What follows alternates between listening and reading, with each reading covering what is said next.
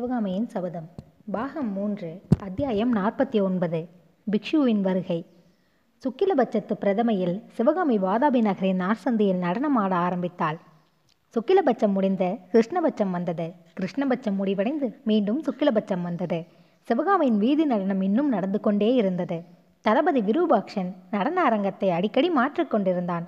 வாதாபி நகரின் முக்கிய நார்சந்திகளை ஒவ்வொன்றாக அவன் தேர்ந்தெடுத்து அங்கங்கே கொண்டு போய் தமிழகத்து ஸ்திரீ புருஷர்களை நிறுத்தினான்.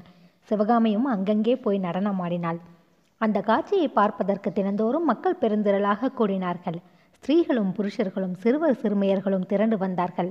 அரசாங்க அதிரா அதிகாரிகள் ரதமேறி வந்தார்கள். அந்தப்புறத்து ராணிகளும் சேடிகளும் பல்லக்கில் ஏறி வந்தார்கள். புலிகேசி சக்கரவர்த்தி காஞ்சியிலிருந்து சிறைப்பிடித்து கொண்டு வந்த நாட்டிய பெண் வாதாபி நகரின் வீதிகளில் நடனமாடுகிறாள் என்னும் செய்தி எங்கெங்கோ பரவலாயிற்று. அதன் பயனாக அக்கம்பக்கத்து ஊர்களிலே இருந்தும் ஜனங்கள் மேற்படி காட்சியை பார்க்க வந்தார்கள். தூர தூரங்களிலிருந்தெல்லாம் ஜனங்கள் வர ஆரம்பித்தார்கள். தேசமெங்கும் நானா திசைகளிலும் இதை பற்றியே பேச்சாயிருந்தது. சிவகாமியின் விஷயத்தில் வாதாபி ஜனங்களின் மனோபாவம் முதலில் ஒருவிதமாய் இருந்தது. போக போக அவர்களுடைய மனோபாவம் வேறு விதமாக மாறிக்கொண்டிருந்தது முதலில் அந்த அற்புத நடனத்தை பார்த்துவிட்டு வாதாபி மக்கள் பிரமித்து போனார்கள். இப்படியும் ஒரு அற்புத கலை உண்டா? என்று வியந்தார்கள். ஊரை விட்டு உற்றாரை விட்டு சொந்த நாடு நகரத்தை விட்டு தூரதேசம் வந்திருக்கும் அந்த கலை செல்வியிடம் அவர்களுக்கு அன்பும் ஆதரவும் பச்சாதாபம் ஏற்பட்டது. அவர்களில் பலர் சிவகாமியுடன் வார்த்தையாட விரும்பினார்கள். தங்கள் வியப்பையும் மதிப்பையும் அன்பையும் அபிமானத்தையும் வெளியிட விரும்பினார்கள். அவள் வசித்த மாளிகைக்கு போய் அவளுடன் சிநேகம் செய்து கொள்ள விரும்பினார்கள். தத்தம் வீட்டுக்கு அவளை அழைத்து உபசரிக்கவும் ஆசைப்பட்டார்கள். ஆனால் வாதாபி ஜனங்களின் சிநேக மனப்பான்மை சிவகாமியின் உள்ளத்தில் எவ்வித எதிரொலியையும் உண்டாக்கவில்லை. நடனம் ஆடும்போது ஏற்பட்ட கிளர்ச்சிக்கு பின்னர் இயற்கையாக தோன்றும் சோர்வும் ஏற்கனவே குடிக்கொண்டிருந்த மனக்கசப்பும் சேர்ந்து சிவகாமியை அவர்களுடன் முகங்கொடுத்து பேச முடியாமல் செய்தன. நாளாக ஆக அந்த தமிழகத்து நடனப்பெண் ரொம்ப கர்வக்காரி என்ற செய்தி நகரமெங்கும் பரவிற்று. ஆரம்பத்தில் ஏற்பட்டிருந்த அபிமானம் அனுதாபம் எல்லாம் வெறுப்பும் பரிகாசமுமாக மாறலாயின. சிவகாமி வரும்போதும் போகும்போதும் ஜனங்கள் அவளை பற்றி பரிகாசமாக பேசுவதும் கேலி செய்து சிரிப்பதும் அதிகமாகி வந்தன. ஆரம்பத்தில் சிவகாமியின் நடனத்தை அற்புதம் என்று சொல் என்றும் தெய்வீக கலை என்றும் சொல்லி வந்த அதே ஜனங்கள் கொஞ்ச நாளைக்கெல்லாம் அதை பைத்தியக்காரியின் கூத்து என்று சொல்லத் தொடங்கினார்கள். சிவகாமி சிவிகையில் போகும்போது சிறுவரும் சிறுமிகளும் ஊளையிட்டு கொண்டு பின்னால் ஓடினார்கள். சில சமயம் மண்ணையும் அவள் மீது வீசி எறிந்தார்கள். இதையெல்லாம் சிவகாமி சிறிதும் பொருட்படுத்தவில்லை. அவளுடைய நெஞ்சில் வைரம் பாய்ந்திருந்தது. அசைக்க முடியாத ஒரு உறுதி அவள் மனதில் ஏற்பட்டிருந்தது. புகழையும் இகழையும் பாராட்டையும் நிந்தனையையும் ஒன்றாக கருதும் மனோநிலையை சிவகாமி அடைந்திருந்தாள். கடவுளின் அழைப்பை எதிர்பார்த்து கொண்டு இந்த பூ உலகத்தில் தாமரை இலை தண்ணீர் போல் வாழும் முற்றும் துறந்த ஞானியை அவள் ஒத்திருந்தாள். சிவகாமி வாதாபி வீதிகளில் நடனமாட ஆரம்பித்து ஏறக்குறைய ஒன்றரை மாத காலம் ஆயிற்று.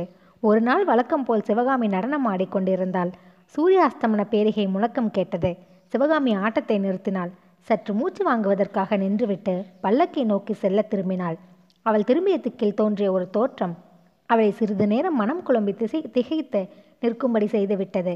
அந்த தோற்றம் நாகநந்தி அடிகளின் உருவந்தான் வியப்பினால் விரிந்த கண்களில் கோபாக்னியின் பொறி பறக்க இமையான ஆட்டத்துடன் நாகநந்தி தன்னை வெறித்து பார்த்து கொண்டிருப்பதை சிவகாமி பார்த்தாள். நாகநந்தியின் முகபாவம் கனநேரத்தில் மாறியது. கண்களில் கோபாக்கினை நிறைந்து பரிதாபம் தோன்றியது. அவளுடைய கண்களின் பார்வையும் முகத்தின் பாவமும் மன்னித்துவிடு என்று கெஞ்சுவது போன்ற உணர்ச்சியை ஊட்டின. இதனால் மேலும் திகைப்படைந்த சிவகாமி மெதுவாக சுயப்பிரஜை அடைந்து குழப்பத்தை சமாளித்து கொண்டு தலைகுனிந்த வண்ணம் நடந்து சென்று பல்லக்கில் ஏறிக்கொண்டாள் பல்லக்கு வழக்கம் போல் மாளிகையை நோக்கி சென்றது. ஆனால் சிவகாமியின் உள்ளம் ஜனக்கூட்டத்தின் நடுவே நின்ற நாகநந்தி அடிகளிடம் இருந்தது. இந்த புத்த பிக்ஷு யார்? வேடம் பூண்ட மாதாவி சக்கரவர்த்தி தானா? உருவம் அப்படியே இருக்கிறது. ஆனால் கண்களின் தோற்றத்திலும் முகபாவத்திலும் எவ்வளவு வித்தியாசம்? உணர்ச்சி என்பதே இல்லாத கல்லெஞ்சை பிரதிபலிக்கும் புலிகேசியின் முகத்துக்கும் கனிவும் இரக்கமும் கலைப்பிரவ பரவசமும் ததும்பிய பிக்ஷுவின் முகத்துக்கும் எவ்வளவு வித்தியாசம்! பிக்ஷுவின் தோற்றம் சிவகாமிக்கு பல்லவ நாட்டையும் அரண்ய வீட்டையும் நினைவூட்டியது. அந்த காலத்து வாழ்வெல்லாம் ஞாபகம் வந்தது. உண்மையில் ஒரு வருஷத்துக்கு முன் மேல் ஆகவில்லை ஆனால் எத்தனை யுகம் ஆகிவிட்ட மாதிரி தோன்றுகிறது! மாளிகை அடைந்த பிறகு சிவகாமியின் உள்ளம் வழக்கமான அமைதியை அடையவில்லை. ஏதோ ஒரு ஆவல் அர்த்தமில்லாத பரபரப்பு அவள் மனதில் குடிக்கொண்டிருந்தது. அவளுடைய உள்ளம் அப்படி யாரை எதிர்பார்த்தது? அவளுடைய கண்கள் யாரை எதிர்பார்த்த அவ்விதம் அடிக்கடி வாசல் பக்கம் நோக்கின? நாகநந்தி பிக்ஷுவையா? இரவு ஒரு ஜாமம் முடியும் தருவாயில். நாகநந்தி அந்த மாளிகைக்குள் நுழைந்த போது சிவகாமியின் கண்களில் தோன்றிய ஒளியும் அவளுடைய முகபாவமும் அவள் புத்த பிக்ஷுவை தான் எதிர்பார்த்து கொண்டிருந்தாள் என்பதை உணர்த்தின. நாகநந்தியும் சிவகாமியும் ஒருவர் முகத்தை ஒருவர் ஏறிட்டு பார்த்தார்கள். அவர்களுடைய கண்களின் தீக்ஷண்யம் ஒருவருடைய இருதய அந்தரங்கத்தை இன்னொருவர் ஊடுருவி பார்க்க முயன்றதாக தெரியப்படுத்தியது. சற்று நேரம் அந்த மாளிகையில் மௌனம் குடிகொண்டிருந்தது. மௌனத்தை கலைத்துக்கொண்டு பிக்ஷுவின் தழுதழுத்த குரல் சிவகாமி என்னை மன்னித்துவிடு என்று கூறியது. அத்தியாயம் ஐம்பது. சிவகாமியின் சபதம். உட்கார்ந்திருந்த சிவகாமி சட்டென்று எழுந்து நின்றாள். அவளுடைய உதடுகள் துடித்தன புருவங்கள் மேலேறின கண்களிலிருந்து மின்னல் கிளம்பி புத்த பிக்ஷுவை தாக்கின. கள்ள பிக்ஷுவே எதற்காக என்னிடம் மன்னிப்பு கேட்கிறீர்? எனக்கு என்ன அபச்சாரம் செய்தீர்? என்ற சொற்கள் சீறிக்கொண்டு பாயும் அம்புகளைப் போல் சிவகாமியின் வாயிலிருந்து புறப்பட்டன. பிக்ஷு திகைத்து போனார். தவறாக எதையோ சொல்லிவிட்டோம் என்ற உணர்ச்சியினால் ஏற்பட்ட தடுமாற்றத்துடன் ஆம் சிவகாமி நான் உனக்கு பெரும் தீங்குதான் செய்துவிட்டேன். எல்லாம் விவரமாக சொல்ல வேண்டும். அவசரமாக இரண்டொரு வார்த்தையில் சொல்லக்கூடிய விஷயம் அல்ல தயவு செய்து சற்று சாவதானமாக உட்கார்ந்து கேள் என்றார். ஐயா விவரமாக எல்லாம் சொல்லுவதற்கு முன்னால் ஒரு விவரம் சொல்லும். நீர் யார்? கருணாமூர்த்தியான கௌதம புத்தரின் சங்கத்தை சேர்ந்து சர்வ பரித்தியாகம் செய்த துறவியா அல்லது வஞ்சக நோக்கத்துடன் காவி துணி வேஷம் தரித்த சலுக்க குலத்து சக்கரவர்த்தியா? சிற்ப சித்திர கலைகளிலும் பரதநாட்டிய கலையிலும் உண்மை அபிமானம் கொண்ட பரதேசியா? அல்லது ஒரு ஏழை சிற்பி மகளை கெடுப்பதற்காக பிக்ஷு வேஷம் பூண்ட ராவண சந்நியாசியா? நீர் யார்? நாகநந்தியா? புலிகேசியா? இவ்விதம் கேட்டு சிவகாமி நிறுத்திய போது வானமுகட்டில் ஒரு மூலையிலிருந்து இன்னொரு மூலை வரையில் அதிர்ந்து நடுங்கும்படியாக மின்னல் மின்னி இடி இடித்து ஓய்ந்தது போலிருந்தது இவ்வளவு இடி மின்னல்களும் நாகநந்தியின் முகபாவத்தில் எவ்வித மாறுதலையும் உண்டு பண்ணவில்லை. அவர் அதிசயமான அமைதியுடன் அம்மா சிவகாமி உன்னுடைய சந்தேகங்களுக்கு காரணம் இல்லாமல் போகவில்லை. ஆனால் உண்மையிலேயே நான் உலகப்பற்ற புத்த பிக்ஷுதான் உன்னுடைய பரதநாட்டிய கலைக்கு என் உள்ளத்தை பறிகொடுத்தவன் தான். விலங்கு இனத்தை சேர்ந்த மக்களின் முன்னால் திருவீதிகளில் உன்னை நடனமாட செய்த நிர்மூட புலிகேசி நான் அல்ல பூர்வ ஜென்மத்தில் செய்த பாவத்தினால் அவனோடு உடன் பிறந்த ரு- துரதிருஷ்டசாலினான். முன்னொரு சமயம் இருபத்தைந்து வருடங்களுக்கு முன்னால் என் தம்பி புலிகேசியை கொலைக்காரர்களிடமிருந்து காப்பாற்றுவதற்காக அவனுடைய உடையை நான் அடைந்து துடி நடித்தேன். மறுபடியும் இருபத்தைந்து வருஷங்களுக்கு பின் உன்னுடைய விருப்பத்தை நிறைவேற்றுவதற்கு அவ்விதம் செய்தேன். ஆம் சிவகாமே காஞ்சி கோட்டைக்கு வெளியே காட்டின் நடுவே எனக்கு முன்னால் நீ கைகூப்பி வணங்கி என் தந்தையை காப்பாற்றுங்கள் என்று வேண்டிக் கொண்டாய். அதை நிறைவேற்றுவதற்காக துறவியின் காட்சத்தை களைந்துவிட்டு சக்கரவர்த்தியின் ஆடைகளை அணிந்து கொண்டேன். சிவகாமி பரபரப்புடன் பிக்ஷுவின் அருகில் ஓடி வந்தாள். மண்டியிட்டு கைகூப்பிய வண்ணம் சுவாமி இந்த அபலை பெண்ணின் ஆத்திர மொழிகளை மன்னித்து விடுங்கள். என் தந்தையை தாங்கள் காப்பாற்றினீர்களா? அவர் உயிரோடு இருக்கிறாரா? எங்கே இருக்கிறார்? எப்படி இருக்கிறார்? என்று அலறினாள். அம்மா உன்னுடைய தந்தையின் உயிரை காப்பாற்றினேன். உனக்கு நான் கொடுத்த வாக்குறுதியை நிறைவேற்றிவிட்டேன். கொஞ்சம் அமைதியாக உட்கார்ந்து கேட்டால் விவரங்களும் சொல்கிறேன் என்றார் பிக்ஷு. சிவகாமி உட்கார்ந்தாள். புலிகேசியைப் போல் வேஷம் தரித்து சென்று கையும் காலும் வெட்டப்படுவதாயிருந்த ஆயனரை காப்பாற்றியதையும் ஆனால் அவர் தவறி மலை மீதிலிருந்து கீழே விழுந்ததையும் அதனால் கால் முறிந்ததையும் உணர்விழந்த நிலையில் அரண்ய வீட்டுக்கு கொண்டு போய் அங்கு அவருக்கு உணர்வு வந்த பிறகு விடை பெற்று வந்ததையும் புக்த பிக்ஷு சொல்லி வந்தபோது சிவகாமிக்கு அவரிடம் எல்லையற்ற நன்றி உணர்ச்சி உண்டாயிற்று. தான் அவரை குறித்து சந்தேகித்ததெல்லாம் எவ்வளவு தவறு என்று அடிக்கடி நினைத்து பச்சாதாபப்பட்டாள். நீர் ததும்பிய கண்களினால் பிக்ஷுவை பார்த்து சொன்னாள். சுவாமி என் அருமை தந்தையை கொடிய தண்டனையிலிருந்து மீட்டு அவருடைய உயிரையும் காப்பாற்றிய தங்களுக்கு என் ஆயுள் உள்ள வரையில் நன்றி கடன் பட்டிருக்கிறேன். அப்படி இருக்கும்போது தாங்கள் இங்கு வந்ததும் என்னிடம் மன்னிப்பு கேட்டீர்களே அது ஏன்? தங்களை அநியாயமாக சந்தேகத்திற்காக நானல்லவா தங்களிடம் மன்னிப்பு கேட்க வேண்டும்? சலுக்க சக்கரவர்த்தியும் தாங்களும் ஒருவரேதான் என்று தவறாக எண்ணியதனால் தங்களை பற்றி அநியாயமாக சந்தேகப்பட்டேன். என்னை இந்த வாதாபிக்கு அழைத்து வந்தவரும் நாசந்தையில் நடனமாட செய்தவரும் தாங்கள்தான் என்று எண்ணி கோபம் கொண்டிருந்தேன். சுவாமி என்னை மன்னித்து விடுங்கள் என்று சிவகாமி கூறியபோது அவளுடைய கண்களில் நீர் தாரை தாரையாக பெருகியது. சிவகாமி நான் உன்னை மன்னிக்க வேண்டிய அவசியமில்லை. உண்மையிலே நீதான் என்னை மன்னிக்க வேண்டும். உனக்கு நான் பெரிய துரோகம் செய்திருக்கிறேன். இன்று இந்த தூர தேசத்தில் நீ தன்னந்தனியாக சிறைப்பட்டிருப்பதற்கு காரணம் நான் தான் என்னை மன்னித்துவிடு. இவ்விதம் புத்தபிக்ஷு உணர்ச்சியினால் கம்மிய குரலில் கூறிய போதே சிவகாமி தன் கண்களில் பெரிய கண்ணீரை துடைத்து கொண்டு நாகநந்தியின் முகத்தை வியப்புடன் ஏறிட்டு பார்த்தாள். ஆம் சிவகாமி நான் சொல்வது சத்தியம். வாதாபி சைனியம் காஞ்சியின் மீது படையெடுத்து வருவதற்கே காரணமாயிருந்தவன் நான்தான். என் சகோதரன் புலிகேசிக்கு முதலில் அந்த உத்தேசம் இருக்கவில்லை. வாதாபி சைனியம் முழுவதும் வேங்கியை நோக்கி போவதாயிருந்தது. வாதாபி சைனியத்தை இரண்டாக பிரித்து புலிகேசியை காஞ்சிக்கு விரைந்து வரும்படி கூறியவன் நான்தான். வேங்கி ராஜ்யத்தின் மீது படையெடுக்க தம்பி விஷ்ணுவர்தனனை அனுப்பினால் போதும் என்றும் எழுதினேன். அதன் பலன் என்ன விபரீதமாயிற்று தெரியுமா? விஷ்ணுவர்தனுடைய பத்தினி இன்று விதவையாயிருக்கிறாள். அவளையும் அவளுடைய சின்னஞ்சிறு புதல்வனையும் இன்றைய தினம்தான் இந்நகரில் பத்திரமாய் கொண்டு வந்து சேர்த்தேன். சுவாமி இத்தனை நாளும் இந்த நகரில் தாங்கள் இருக்கவில்லையா? என்று சிவகாமி கேட்டாள். இல்லை சிவகாமி இருந்திருந்தால் உன்னுடைய தெய்வீக நடனக்கலை இப்படி சந்தி சிரிப்பதற்கு விட்டிருப்பேனா? கலை உணர்ச்சி இல்லாத நிர்மூட புலிகேசி இப்படி செய்துவிட்டான் அவன் இவ்விதம் செய்வான் என்று தெரிந்திருந்தால் வடைப்பெண்ணை கரையில் உன்னிடம் உன்னை அவனிடம் ஒப்படைத்திருக்க மாட்டேன். பிக்ஷு வடைப்பெண்ணை கரையை பற்றி கூறியதும் அன்றொரு நாள் இரவு சிவகாமி கண்ட கனவு தோற்றம் அவள் நினைவுக்கு வந்தது. வடப்பெண்ணை கரையில் என்னை விட்டுவிட்டு போனீர்களா? அதெப்படி? உங்களை காஞ்சிக்கு பக்கத்தில் அல்லவா நான் பார்த்து வரம் கேட்டேன் என்றாள். சக்கரவர்த்தி வேஷம் பூண்டு உன் தந்தை காப்பாற்றிய பின் உடனே என் வேஷத்தை கலைத்து விடவில்லை சிவகாமி. அதே வேஷத்தில் மகேந்திர பல்லவனுடன் போரிட்டேன்.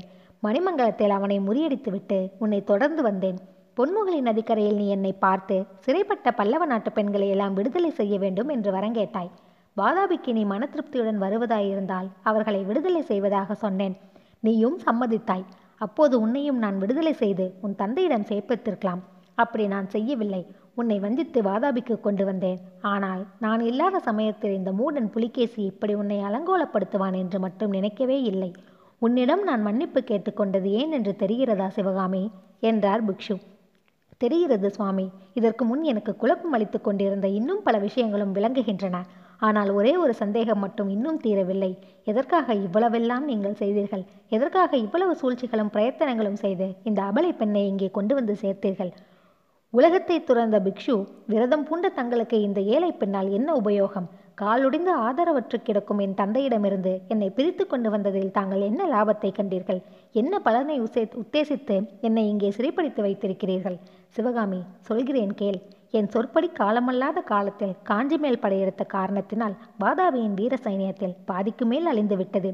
வேங்கியை வென்ற வருஷம் மகனம் சூடிய விஷ்ணுவர்தனன் அந்த வெற்றியை நிலைநாட்டக் கொள்ள முடியாமல் மாண்டான். இந்த விபரீதங்களுக்கெல்லாம் காரணமானவள் நீதான். உன்னை முன்னிட்டுத்தான் இதையெல்லாம் நான் செய்தேன். ஏன் என்று சொல்கிறேன் கேள். இந்த பூர்வ பீடிகையுடன் நாகநந்த பிக்ஷு தமது கதையை கூறத் தொடங்கினார். அஜந்தா குகைகளில் தாம் கழித்த இளம்பிரையா வாழ்க்கையை பற்றி கூறினார். அஜந்தா குகை சுவரில் தாம் பார்த்த பரதநாட்டிய பெண் சித்திரத்தை குறித்தும் அதை பற்றி தாம் கண்ட மனோராஜ்ய கனவுகளை குறித்தும் சொன்னார். தென்னாட்டின் நிலைமை எப்படி இருக்கிறது என்று அறிந்து கொள்ள தாம் யாத்திரை வந்தது பற்றியும் அப்போது ஆயனர் வீட்டில் அஜந்தா சித்திர கன்னிகை உயிர் பெற்று வந்த நடனமாடிய காட்சியை கண்டு பிரமித்தது பற்றியும் உணர்ச்சி ததும்ப விவரித்தார். சிவகாமி அன்று முதல் நான் ஒரு புது மனிதனானேன் சலுக்க சாம்ராஜ்யத்தின் மகோனதத்தை பற்றி அதுவரை நான் கட்டிக்கொண்டிருந்த ஆகாச கோட்டைகள் தகர்ந்து விழுந்தன. இந்த பரந்த பரதகண்டம் முழுவதையும் புத்த சங்கத்தின் ஆதிக்கத்தின் கீழ் கொண்டு வர வேண்டும் என்றும் அப்பேற்பட்ட மகா புத்த சங்கத்துக்கு நான் தலைமை பிக்ஷு ஆக வேண்டும் என்றும் நான் கொண்டிருந்த மனோரதங்களும் மறைந்தன. சாம்ராஜ்யங்களும் புத்த சங்கங்களும் எப்படியாவது போகட்டும் உன்னை நடனமாக சொல்லி பார்த்து கொண்டே என் வாழ்நாளை கழித்து விடுவது என்று சங்கல்பம் செய்து கொண்டேன் அதற்கு பிறகு உன்னை எப்படி இந்த வாதாபி நகருக்கு கொண்டு சேர்ப்பது என்பது ஒன்றே என் மனக்கவலையாயிற்று. அதற்காக என்னவெல்லாமோ சூழ்ச்சிகள் செய்தேன். எத்தனையோ உபாயங்களை கையாண்டேன். இப்படி பிக்ஷி சொல்லி வந்தபோது சிவகாமியின் உள்ளத்தில் ஏற்கனவே குடிக்கொண்டிருந்த பெருமிதமான கர்வமும் பரிதாப உணர்ச்சியும் சேர்ந்தால் போல் பொங்கிக் கொண்டு வந்தன. ஆஹா இந்த ஏழை சிற்பியின் மகள் காரணமாக இரண்டு பெரிய சாம்ராஜ்யங்கள் சண்டை போட நேர்ந்ததல்லவா? என்ற பெருமித கர்வத்தை அடைத்து ஐயோ காஞ்சியிலிருந்து வாதாபி வரும்போது நான் பார்த்த அத்தனை கொடுமைகளும் என் காரணமாக ஏற்பட்டனவா? என்ற பரிதாப உணர்ச்சியும் மேலிட்டு வந்தது. சிவகாமி உன்னுடைய கலையின் மேல் நான் கொண்ட மோகத்தினால் ஒரு பெரிய யுத்தத்தையே உண்டு பண்ணினேன். பயங்காளியும் கோலையுமான அந்த அற்பன் மாமல்லனிடமிருந்து உன்னை காப்பாற்ற இவ்வளவு பிரம்ம பிரயத்தனங்கள் செய்தேன். ஆனால் அவ்வளவும். இப்போது நிஷ்பலம் நான் என்ன? நான் இல்லாத சமயத்தில் உன்னை தெருவீதிகளை நாசதையில் ஆட்ட செய்து உன்னையும் உன் கலையையும் நிர்மூடன் புலிகேசி கேவலப்படுத்தி விட்டான் சிவகாமி என்னை மன்னித்துவிடு. நீ பட்ட அவனா அவமானத்திற்கும் நீ அடைந்த துன்பத்திற்கும் பரிகாரம் செய்து விடுகிறேன். உன்னை உன் தந்தை வீட்டில் கொண்டு போய் விட்டுவிட ஏற்பாடு செய்கிறேன். சக்கரவர்த்தியிடம் போராடி இதற்கு அனுமதியும் பெற்று வந்து விட்டேன். இதை கேட்டதும் சிவகாமி நியாயமாக துள்ளி குதித்து குதூகலம் அடைந்திருக்க வேண்டுமல்லவா? விதிவசத்தினாலோ அல்லது விசித்திர கோணல்கள் நிறைந்த பெண் மனோபாவத்தினாலோ? சிவகாமி அவ்விதம் மகிழ்ச்சி அடையவில்லை. மௌனமாக சிந்தனையில் ஆழ்ந்திருந்தாள். சிவகாமி ஏன் பேசாமல் இருக்கிறாய்? எப்போது புறப்படலாம்? சொல். உன்னை பல்லக்கில் ஏற்றி தக்க பாதுகாப்புடன் அனுப்பி வைக்கிறேன். உனக்கு பணிவிடை புரிய பெண்பணிகளையும் உன்னை பாதுகாப்பதற்கு வீரர்களையும் அனுப்பி வைக்கிறேன். பொன்முகலை ஆறு வரையில் உன்னை கொண்டு போய் விட்டுவிட்டு அவர்கள் திரும்புவார்கள் என்று புத்தபிக்ஷு கூறி வந்தபோது அதுக்காரும் உட்கார்ந்து பேசிக் கொண்டிருந்த சிவகாமி சட்டென்று எழுந்து நின்று ஆவேசம் ததும்பிய குரலில் பின்வரும் பயங்கர மொழிகளை கூறினாள். அடிகளே கேளுங்கள். இந்த வாதாபி நகரத்தை விட்டு நான் எப்போது கிளம்புவேன் தெரியுமா? பயங்குள்ளி என்று நீங்கள் அவதூறு சொல்லிய வீர மாமல்லர் ஒரு நாள் நகன் மீது படையெடுத்து வருவார். நரிக்கூட்டத்தின் மீது பாயும் சிங்கத்தைப் போல சலுக்க சைன்யத்தை சின்னாபின்னம் செய்வார். நார்ச்சந்தி மூலைகளில் என்னை நடனமாட செய்த பாதக புலிகேசியை யமனுலகத்துக்கு அனுப்புவார். தமிழகத்து ஸ்ரீ புருஷர்களை கையை கட்டி ஊர்வலம் விட்ட வீதிகளில் இரத்த ஆறு ஓடும். அவர்களை நிறுத்தி சாட்டையால் அடித்த நார்சந்திகளிலே வாதாபி மக்களின் பிரேதங்கள் நாதியுற்று கிடைக்கும். இந்த சலுக்க தலைநகரின் மாட மாளிகை கூட கோபுரங்கள் எரிந்து சாம்பலாகும். இந்த நகரம் சுடுகாடாகும். அந்த காட்சியை என் கண்ணால் பார்த்துவிட்டு பிறகுதான் இந்த ஊரை விட்டு கிளம்புவேன். சலுக்கப்பதர்களை வென்று வெற்றி மாலை சூடிய மாமல்லர் என் கரத்தை பிடித்து அழைத்து கொண்டு போவதற்கு வருவார். அப்போதுதான் புறப்படுவேன். நீ அனுப்பி போக மாட்டேன். பல்லக்கில் ஏற்றி அனுப்பினாலும் போக மாட்டேன். யானை மீது வைத்து அனுப்பினாலும் போக மாட்டேன். இந்த பயங்கரமான சபதத்தை கேட்ட நாகநந்தையின் முகத்திலே புன்னகை தோன்றியது.